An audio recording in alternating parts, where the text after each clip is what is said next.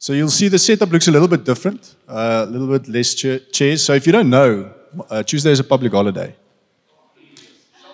Yeah, Tuesday is a public holiday. So uh, some of us have to uh, take leave tomorrow. Some of us have to work. Sorry for those who have to work. Um, but obviously, with it being a long weekend, a little bit less people. Uh, and we, yeah, just want to make it nice and intimate tonight as we discover God's word. Um, as I said, we've got the privilege of having the Rietondale Church here. So this is Heino. Him and his wife Chanel, they lead the Rietondale uh, Church. And yeah, we're so thankful that you guys are uh, serving us tonight. Um, so we want to ask a couple of questions just to hear your, your insights around what's happening in Rietondale. So let's, let's start off at the very beginning. How did it happen? How did the church plant happen in Rietondale? Very, very beginning. I guess you, uh, my wife and I, we drove to the Moot, and we were like, yeah, yeah, like a like a voice in Moot, um, and. Um, I guess we were just we just had a heart for for um, this is this is where we need to plant this is where we need to go, and my wife and I and one other couple um, actually started off, and we just had a connect group, and we started like that. Mm. That's incredible. Yeah, just uh, to to see how God shapes your heart and and yeah, just uh, infuses your your love for the the area um, and how, how, he calls that. So, just what are the some some of the things that you guys can celebrate uh, as the Rietondale Church? What what has God been? Uh, what has He been doing uh, through the church last couple of years? Well, we I think uh, for churches we survived COVID, which was fantastic. It's not it's not something that every church can say. Yeah. Um, so I think that God's by God's grace, we actually in COVID for some reason our numbers grew. Grew. I say for some reason because I, I in the back of my mind I know what it was. It was people that kept on reaching out, um, and and so we know that that's probably the reason. But very grateful for that. There's a side to. Um, we had um, uh, we moved into a venue which was um, a little restaurant, and they gave it to us for super cheap, and it was nice, and there was a waterfall and all of that, and I mean that was great. Sorry, um, guys, we don't have a waterfall. I say waterfall because my sons, they literally, when they talk about church, they would say speelkerk. Speelkerk is Willows because there's a play park. They would say schoolkerk, which is Lynnwood, that's where we are from. And they would say uh, uh, Watervalkerk, which is this one now. We are now Watervalkerk. Um, and uh, so, yes, and then this venue, uh, they sold their venue, and now we are kind of without a venue. And so, on the one hand, we are, how do you say, we're between venues, let's say that. And so, we are in the park. Brilliant. Outside. Um, yes, which is, it sounds cool. It's kind of weird when you're there, though, and there's just you guys and the speakers up there, and you're preaching into the park and there's random people walking by. Um, but uh, I think those are some of our big celebrations. It's a, it's a celebration that we can do that. Um, yeah. Absolutely, absolutely. And what are some of the things that you guys are trusting God for as a church? A venue. Yeah. And a Makes venue. Sense. um, I think uh, obviously the moment we have things like a venue in place and we've got our discipleship um, uh, running as it should be, to actually have an eldership that we can um, uh, have and have the people that are already standing up as elders um, to be elders, and we are trusting for. Um, some uh, leaders that are non-white leaders, and we actually have a, quite a good mix um, of people. So it's not a we don't have to go look; they are right there, and uh, so that's an amazing thing. Is a bunch of guys standing up. I already have four names of guys that I can literally just call upon in our congregation, which is great. Um, it's just to break that stigma. Um, uh, yes. Absolutely, that's so good. So we, we want to pray for the Rietondale Church. So uh, yeah, let's let's stretch out our hands as we pray for for Anu and the team.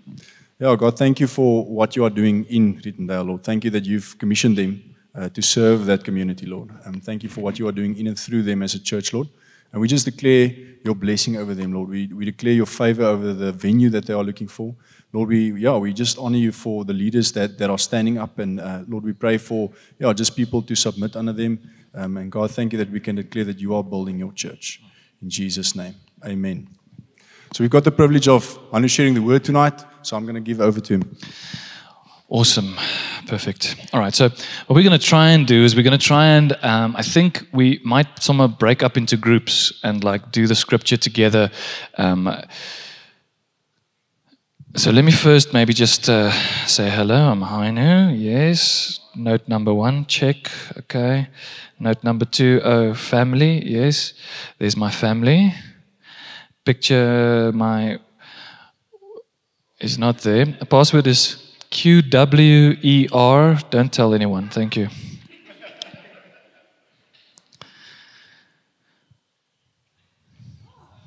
Is it all geweest? Okay, there it is.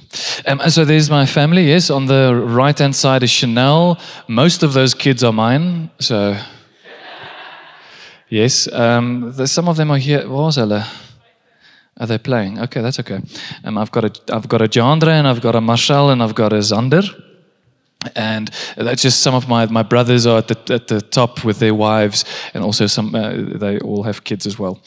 And um, yes, we're very very blessed. I mean, uh, in some cultures they say you're rich. Some cultures. Um, here is uh, Rietondale in the park. Oh yes, there's like yeah camping out vibes in the park. There's Jed actually talking. What now? You're not there. Oh. Oh. Jed from the Philippines, by the way. If you came to the, discipleship conference, you would have seen one of the um, Filipino guys. He's the guy preaching there. And so, what we tried to do is we started off actually going up the mountain, Magalies Mountain, there in, in the Moot, and um, we did a sermon on the mount, which is like a Christian joke for we're going to read from Matthew and do the, Christ, the Sermon on the Mount that Jesus gave. I think there's our photo. This is us up in the mountain with all of our camping chairs, the, our table with communion. Um, there's Rousseau leading worship. There's a little, you can't really see, but there's a pond here to the right hand side. And so this is just us um, worshiping God. I think this is in line with what I want to share, in line with what we're talking about. It's kind of the idea of, of church and how, how we've. Um, how we've defined church by, by our own lenses. And so, depending where you're from, you, you, probably have an idea. If I say church, you've got like a picture in your mind of, of what church is. It's the same with like God. Like when I think God, then I think of this old man with a long white beard. I don't know about you guys. When I think about Jesus, there's a specific picture of Jesus that I remember from a little book that I had when I was a kid. And so when I think Jesus, that's the picture I see in my mind. And so the same with, with, with church we were driving in, in Mossel Bay. Um, if you know Mossel Bay, uh, in the main street, you kind of come down the hill. There's a beautiful church to your right. Um, I'm not actually sure which church it is, but it's a beautiful. It's probably like a Dutch Reformed or something like that. And we're sitting in the car, and my one son says, um, he looks out the window and he says, "Hey, Dad, look at that cool school." And I'm thinking, what a rookie. It's not a school, it's a church. You can see it's a church. But in his mind, he is going to a school that's part of a church with a big, large church building. So they've got like a little creche there. And so in his mind, that is school. Like the church building is where the school is. And and, and, and when I ask my sons, tell me about church, their picture of church is much different than mine. Right? So when I think about church, I'm thinking about like pews and people and, you know, what do we do at church? We sing and we so and so and so. Now, you remember that, that game that you would play, like, like cops and robbers, or um, uh, cowboys and Indians, or you'd play doctor, doctor, and you tell a child, all right, let's play doctor, doctor. They all kind of have an idea how to play doctor, doctor. Now, if you had to ask your child, play church, what would they be doing? And how close to what we're doing is that? And should it be? Right? We, as people of the church, many times we we start playing church. We start reverting. It's like we go into a, a, sixth gear, and we're like, "All right, I know what to do. I know how this goes." And I'm this is okay, and then this comes next, and this comes next. And we did church, and so when you go home, you're like, "Yeah, we did church. I did it right. I did it the way the children would have done it. That's what they would have done. There was somebody preaching. There was somebody this. There was somebody that. We had communion. There was I don't know, like wine, or if I'm guessing you guys have like red juice. Um, because you're super Christians. And then there's um, like little biscuit, and you're like, okay, we're doing communion that way. But do you understand what communion is? It's having a communal meal together. And, and, and it's the, the, the, there's a hard part, that's the flesh, and then there's a drink part, that's the blood. But you know you could actually do this with like Stoney and a half loaf of white bread. You know you could do it. It wouldn't be heresy. It wouldn't be heresy if you had communion with Coke and like a lunch bar. Like it wouldn't, because in your culture, in what you would do, that's how you would have communion. The fact that you do the little sapiki and the little bruikiki, and I'm not saying you guys are doing it wrong. We literally did it on the mountain the other day, so I'm not judging anyone. I'm saying it's so easy to put into sixth gear and play church. Imagine your church had no walls. Imagine your church had no announcements. Imagine a church had worship, but it was just a guy on a guitar. Would God be honored? And so these are some of the questions we're asking. I'm not answering any of these questions. I'm just saying, when you think about church, and that's kind of where we're going tonight. Salt and light is uh, what we titled this um, message. So when I grew up, there were things in my life that was quite fixed. I knew it was it was fixed. Um, the one of those things was the Springboks were literally the best thing on earth, and um, oh yes, thank you. Come on, boykies. That's why my voice is so hoarse because I was like sc- screaming at yeah, screaming like a. So, so Springboks was like the big thing. And the other big thing is my father is number one strongest person in the world. Like, I know this. This is, this is not like I know it's truth. This is fixed. You see, in your life, um, and I say your life, thinking of us as, as pretty much very Western, our Western way of thinking is that you are who you are because of your choices, because of what you chose in this life. But the problem is that that's not necessarily true. There's a lot of who you are that you didn't choose. It's been chosen for you and it shapes you. You didn't choose which language you speak. It's kind of the one you had. You don't choose what your race or gender is. You don't choose what your, it's what you've been dealt. And now you've got, even your birth order has an impact on who you are, like where you were born. Oh, I'm like the youngest. It has an effect on who you are, and you didn't necessarily go, hey, I want to. And so the, the thing is that in your life, you've got things that shaped you. There are lenses which you view the world through. Um, I thought my family was God's gift to family. I thought, you know, this is, if you want to know how family, the Forsters. Family, that's how family should be done. Um, and one of the big things that deeply shaped me was church is the worst. Church is the worst. It's the worst thing you can do. It is literally the necessary evil you do to martyr yourself to death because you're a Christian.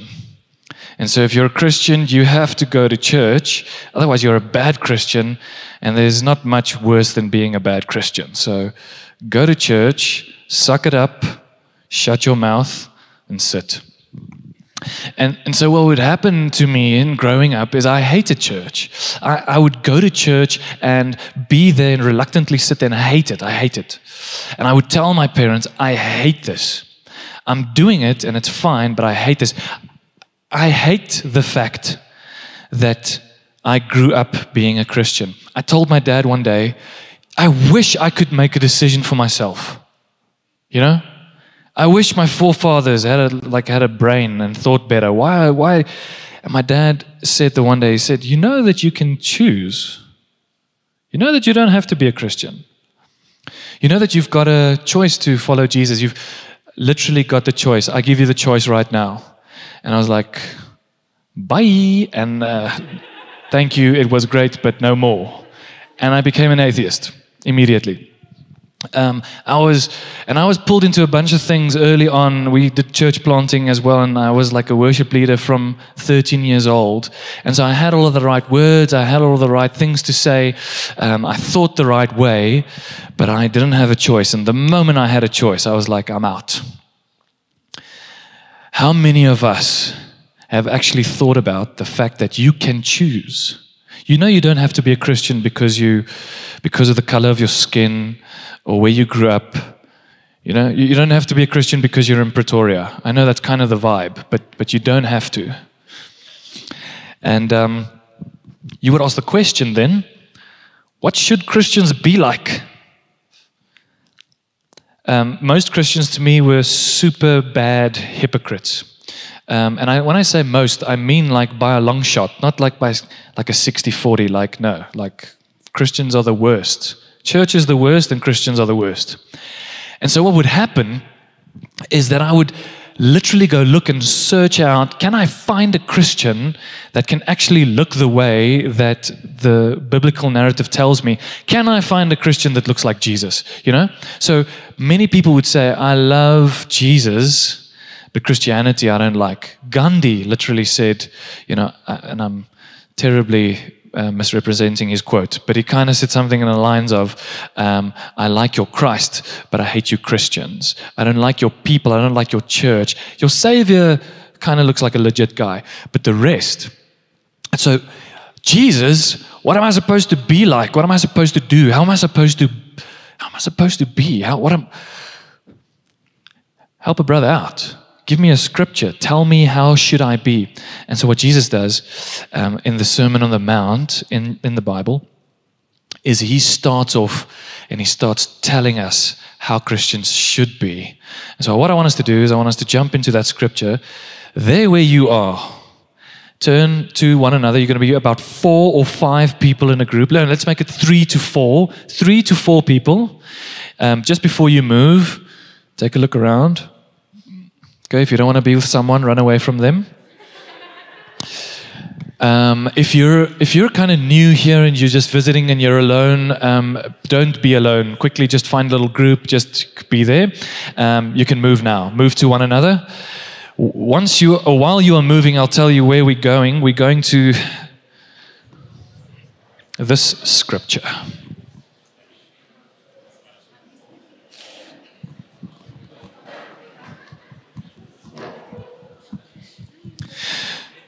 So I want you to go to your Bible. You can go on your phone. You can go on your um, uh, on, on your physical Bible as well. You're going to Matthew five.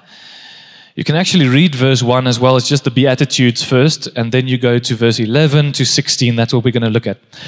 After you read it, so maybe one person in the group, like read it aloud that everyone can hear. Then I want you guys to tell one another, what do you see? What stands out for you? What do you read there? What does it remind you of? Some super Christians would say, What does the Holy Spirit whisper in your ear? That's what you're going to do right now. Go there. All right, let's let's try let's try give let's get some feedback. Let's try that group over there. That group. One of you guys just give me something. What do you guys see? Let's listen up, friends. Okay, so basically, hi guys, I'm Armand. Good to meet you. Uh, so basically, what it means is uh, to be a Christian, you must live it out. You, don't, you, you can't be fake. You have to be a witness for people.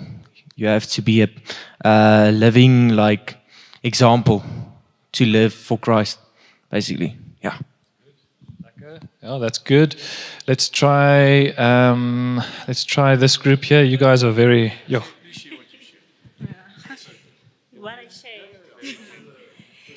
Um, yeah, I think the first two scriptures um, are speaking of being persecuted and insulted and people doing evil against you.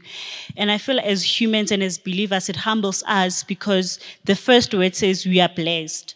So for the moment you know that you are blessed by being persecuted, they're not actually persecuting you, but they're persecuting Christ.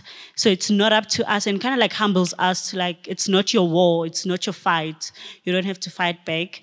And also while he was sharing, I also kind of like got a scripture when we were reading the other um, verses. um, well, not a scripture, a picture of a lighthouse. So a lighthouse shines or lights all the way and it rotates. And even through storms, it still lights. So when it says we are the light of the world and we cannot put like it, it, doesn't make sense to light a lamp and then cover it with a bowl. So even through storms of being persecuted as a believer, you still shine your light, you still represent your Christ. Yeah, that's good. That's good. It's funny hey, they say it's um, it's it's not if you might get persecuted. Guess it when you get persecuted. You know, are, are you ready? Are you ready for the persecution? Do you never you even know what persecution is? You know, that's what I'm asking myself. Um, you, it's going to happen. And what should you do then? What should you think? Some good questions. Let's go to this small group over here. But I want you to share. okay, okay. So, a point that she made that was like kind of stood out was that salt enhances enhances flavor, but it also preserves. So um, I think what we were getting at is like we as Christians have to preserve our faith and preserve our kind of say image to the world as like the light of the light of the earth and guiding people and um, helping people. You know, yeah, that's, that's about it. Yeah, that's great. So, so salt gives meat a taste. You know, it makes it taste better. It makes it taste savory. Um, but then, at the same time, especially in those times, they would use the salt to preserve something, which means to make it last longer. Anybody eat biltong? Okay, that's why we can eat this crazy raw meat that we, you know, it's like because it's the salt actually um, well cleans out those um, microorganisms that make the meat rot quicker. So that is an interesting thought. If you are the salt, meaning that you should preserve, it's a beautiful thought thinking that Christians are some of the some of the people on earth, which is in the minority, that actually believe that their life is, is prolonged don't they? Life doesn't end at death, it'll be preserved. Now imagine that your, you as a Christian, your preservation power in someone's life gives them the opportunity for eternal life. Have you ever thought about it that way? Now, we're not saying that you save. No, Jesus saves, that's fine. But there's something about you and your your is plural there, by the way. It's not you as an individual, it's your as in believers, but we'll get to that in a moment. you have the opportunity to preserve someone's life, not just make their life taste better, uh, better, not just, but to preserve their life. There's even a story in the Bible where a guy is. Uh, um, he's he's uh, brought through the roof because he's um, uh, what's um, paralyzed is the word. So he's paralyzed and he comes through the roof because he couldn't get to Jesus. And then Jesus looks up and he sees the friends. And then what Jesus says is he looks at the friends and he says, Your sins, singular, are forgiven because of their faith or your plural faith. What he's saying is, this person's sins are forgiven because those friends believed. Isn't that crazy? People in the room are like, What now? Who can say that? No one can. You can't say that unless you're God. And what do they have to do with all of that? You can't do that. And then what the verse says it says, Jesus discerns what they are thinking. And he says, Oh, well, is it, is it better for me to say, Get up and walk? Is that what you actually want to see? Is that actually what a miracle is? Oh, okay, then get up and walk. Because the sin forgiven is a much greater miracle than the actually walking. But the one is something he did to show the others, and the other one he did because of the faith of those friends. Are you preserving people around you's lives? By the way, you shine Christ. Let's maybe go for big group that asked me the question. What do you guys think?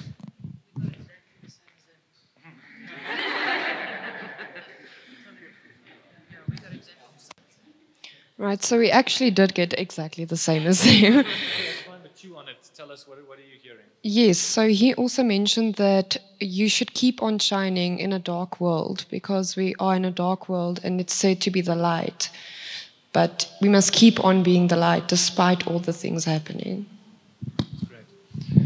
And what's important about that light is, is what's the metaphor? It's a city on a hill. And when he says you should be like a city on a hill or a town on a hill, uh, depending on your translation, he's, to- he's not talking to the individual, he's talking to the church. And so the church, clearly talking to the church, how are you as an individual going to be a city on a hill? That's just ridiculous. So uh, it's a, he's talking to a group of people. He's saying, you bunch of Christians, you should shine your light like a city on a hill. And I mean, you can just imagine, um, imagine how far you could see a city on a hill that's shining the light. People know where it is, so it points to something. And there's something about light. What does light do? Makes hope, yes, but it's sharp, but just like basically, like a, a, a, what do I, why would I want light? To see, right? It illuminates. Is that a good thing or a bad thing? Both. Why both? Thanks, bro. Why is it a good thing to see? What do you think? You can see the ugly. You can sort the ugly. That's good. I like that. You can see the ugly. I, actually shared this this morning. Uh, when I go to like the mall, which is never, and I uh, like go into like a like some boutique or some like a Woolworths. When I walk in, I instantaneously feel super dirty.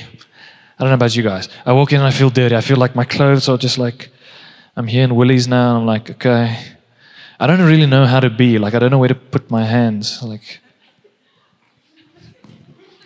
um, I look in the mirrors, of which there is like on every, just everywhere. You just can see yourself everywhere from every angle. Oh, I'm balding there. Okay.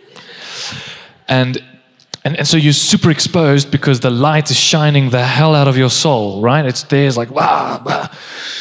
And so, on the one side, it's nice to have light when there's darkness in your life. The other thing is, is when the light actually shines and everything is illuminated, everything's on the table, and you have to deal with it.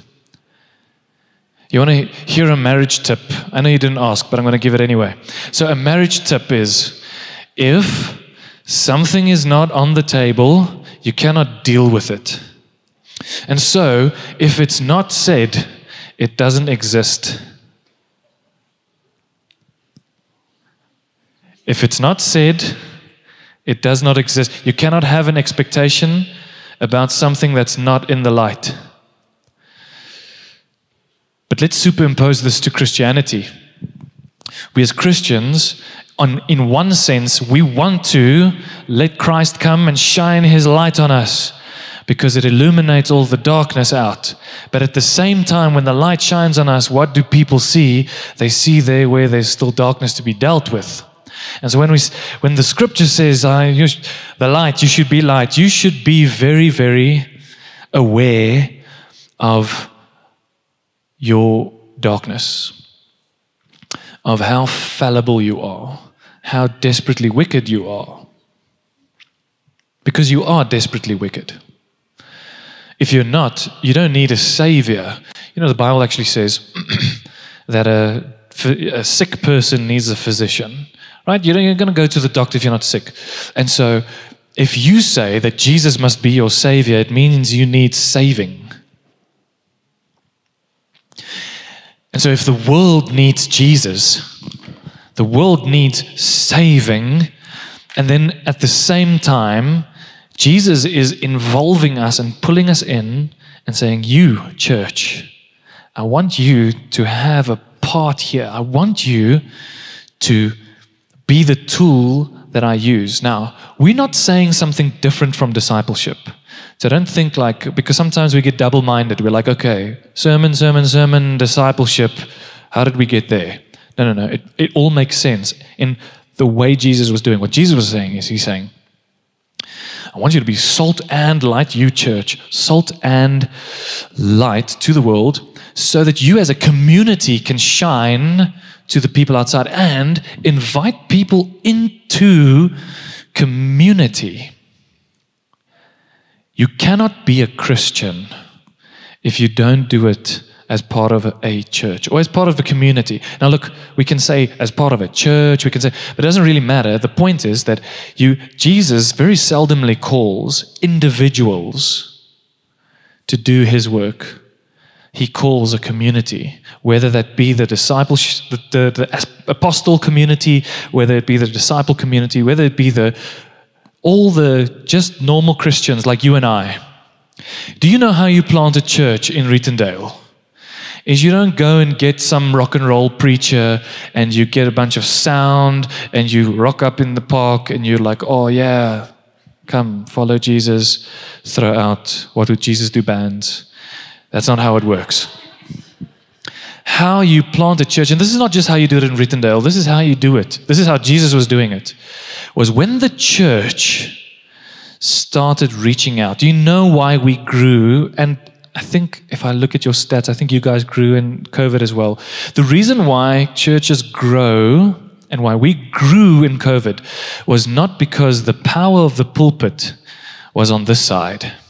It's because the power of the pulpit is on that side. And it says that the church is busy doing the church's work and not so much a select few running around and doing things, but the everyday you and I salt and light. I want to bring you back to a story. So, I had a friend that I grew up with um, as a young boy. The friend's name was Simon.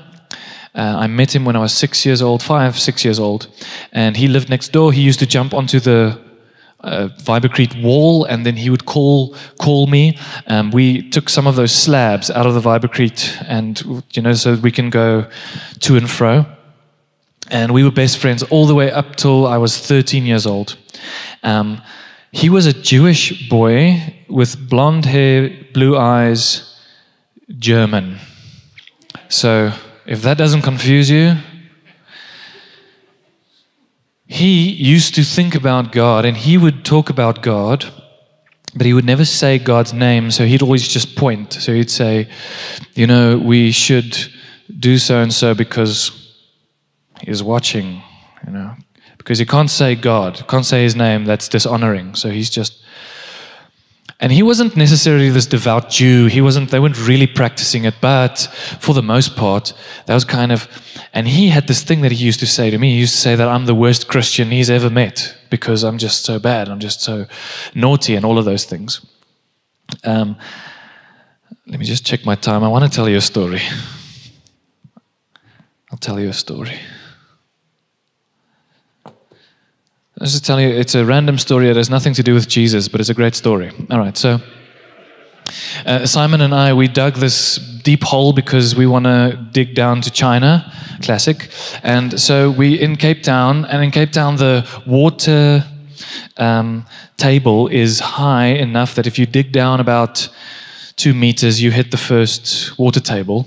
And so we're digging down um, this hole. We're six, seven years old and we're digging. And um, at some stage we hit um, all of these roots and stuff. And so most of the roots we could break down break off but there was this really big root that we couldn't break. And so we dug around it and it kind of was just there halfway down into this hole. And we went down about three meters which is like a ceiling. And so it was really deep. And for us being kids we had a whole like bucket rope system you know fill the bucket bucket goes out come bucket in. And we would so we did this, and it was amazing. We didn't find China, and we decided we're going to cover the hole, um, but with sticks and stuff, sticks, and then all of these big uh, fig tree leaves, uh, rubberboomblare. And so we put it on top, and then what we would do is we'd take sand and throw it on top so that you can't see that there's a hole. I promise you, you cannot see there's a hole. It is amazing how you can be creative and do that. And so what happened is while we were playing, um, we were playing a different game. We kind of forgot about the hole. And so I was busy with a stick and I was drawing a line in the sand and I was running like this. And Simon was crawling and he's, you know, discarding the line. He's breaking up the line that I'm making. And I'm going and I'm like, oh, let's see what you do over the hole. And then I go over the hole and I know where it is. And so I make it over the hole and I go back and he's coming and he's wiping away and he falls into the hole head first and breaks his crown with down on the root that's halfway down. All four teeth three four teeth. Um, two three of them he swallowed and the one he he actually had with him. And so this happened, lots of blood, screaming, it's absolute anarchy. And I go call my dad, he comes out, we get, oh, sorry, he calls his mom, she comes out, um, and we get him to the hospital. But it was such a crazy moment that it's literally get him out of the hole. His mom's there, they jump in the car, they leave. And here I am. I'm like, all right, well, let's cover the hole. Um, so I cover the hole with the leaves and I do the, you know, the sand and all of that. And I'm like, okay, well, cool, uh, we'll talk later. And as I get home, I ask my dad, um, or, or, I tell my dad what happened. And um, we go over, and the, his mom, Simon's mom, she wants to see what happened. Where, where did this, this happen? And we're like, oh, I'll show you. It's here. There's a hole. And then she falls down the hole and breaks her knee. Um, and my dad had to get her out. And there's lots, lots more on that story. But the point is, he, he says, You are the worst Christian. And you are just, you're just the abomination of God.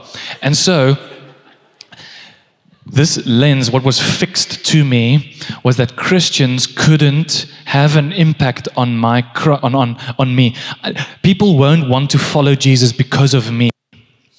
And so, what I want to say to you is that it's not just a nice to have. Jesus will follow people because of you. It's a must. It should happen. You are supposed to be salt and light. You are called to be that to every I almost want to say living thing. Every friend you have, every colleague you have, every family member, they should never look at you and say, Are you, I can't remember, are you a Christian? What are you, like a Buddhist? What, are, you know, they shouldn't wonder. They should know what you are. And not just they know. Because it's not so much about just telling people you're a Christian because that's just a bit obnoxious. It's telling people about Jesus and about how their life will change and I promise you, their life will change. My life changed. And I won't tell you guys now how it happened, but it did happen within community. I didn't become a Christian because one person was constantly reaching out to me. I became a Christian because my community became Christians, and I was like, I'm out. Constant people kept on ministering to me. If you think people come to Christ because of one person, one day, one time, you make a big mistake. In this life, the scripture actually says sometimes there's a guy that gives the plant water, sometimes there's a guy that trims the leaves, sometimes there's a guy that digs the hole, but only God makes it grow. Only God makes this plant grow. And so I want to encourage you you be salt and light. If you are not rewarded, by people around you all turning to Christ spontaneously, don't worry. You be salt and light. You shine Jesus. You be Jesus on their lips. You, you make their lives more savory, more salty, better. You make their lives more, um, expand the longevity to their lives. Shine the light and so that Jesus might be glorified. If you ever want to know how does this church grow, it doesn't grow by what we do to entertain people. It really doesn't. Church grows when the church takes ownership of their community and they are Jesus for everyone outside, pulling people in. You thought that you were discipled by only one person Don't make a mistake. You are discipled by everyone in church, every leader. Discipleship is not a one way street, me and you doing the one to one. That is a ridiculous way of thinking about discipleship.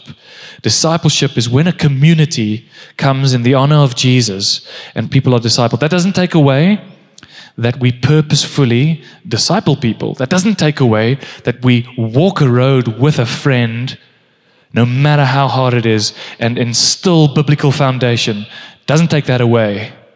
But you would be making a mistake if you think people become Christ followers only from their own choice.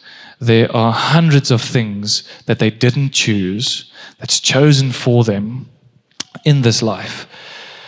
And God calls out to everyone. Bible says his hand is not too short to grab. It says, For God so loved the world that he gave his only son. Not God loved the Christians, not God loved those guys that in the end would turn to him. God so loved the world that he gave his only son. Did you know that Jesus literally died on the cross, even if you don't accept it? Even if you look at that story and think it's ridiculous, Jesus did it for you. Jesus did it for them we need to be salt and light and keep on reminding people that Jesus is there for them. He loves them. He wants to know them. He wants to pursue them. He wants a relationship with them. And that will not happen exclusively from somebody preaching it aloud, somebody hearing a verse on the radio. It's going to happen from the church. And I, I know I'm reiterating this from every side Repetition is the mother of learning. All right, let me end it there.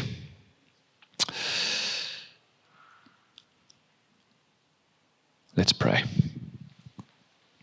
Lord, thank you for the amazing privilege that you've given to us, no matter our uh, personality, no matter if we're shy, no matter if we don't know many people, no matter if we haven't spoken to people, no matter if, if we're sometimes a bit awkward. But you've chosen us to be salt and light. You've chosen us to be the catalysts for your kingdom in this, on this earth. Lord, may we never be known as terrible Christians. May we never be known as hypocrites. May we never be known as lazy people that don't want to do your work. May we be known as, as people that are on fire for you, fervently running around, and, and not like, um, like a bunch of madmen. No, as people with a purpose as not only a congregation of people that are caring together, but as an army fighting a war that we know is actually already won by you. And so this war is not our war to wage, fighting, and there's flesh and blood that's hurt. No, there's a spiritual war. And pull us, Lord, pull us into this, pull us into this as you've always done. Pull us in, make us part. We are ready. Holy Spirit, give us what we need. Every bit of the armor I pray right now, Lord, for every person that's been on the fence, that's never known how to do this. May you give them uh, apostolic power. May you give them um, a fervor and a will to do this more than ever before. May you give them a name. May you give them a face. And may you give them an opportunity. And we pray this in the name of Jesus. Thank you, Lord. Amen.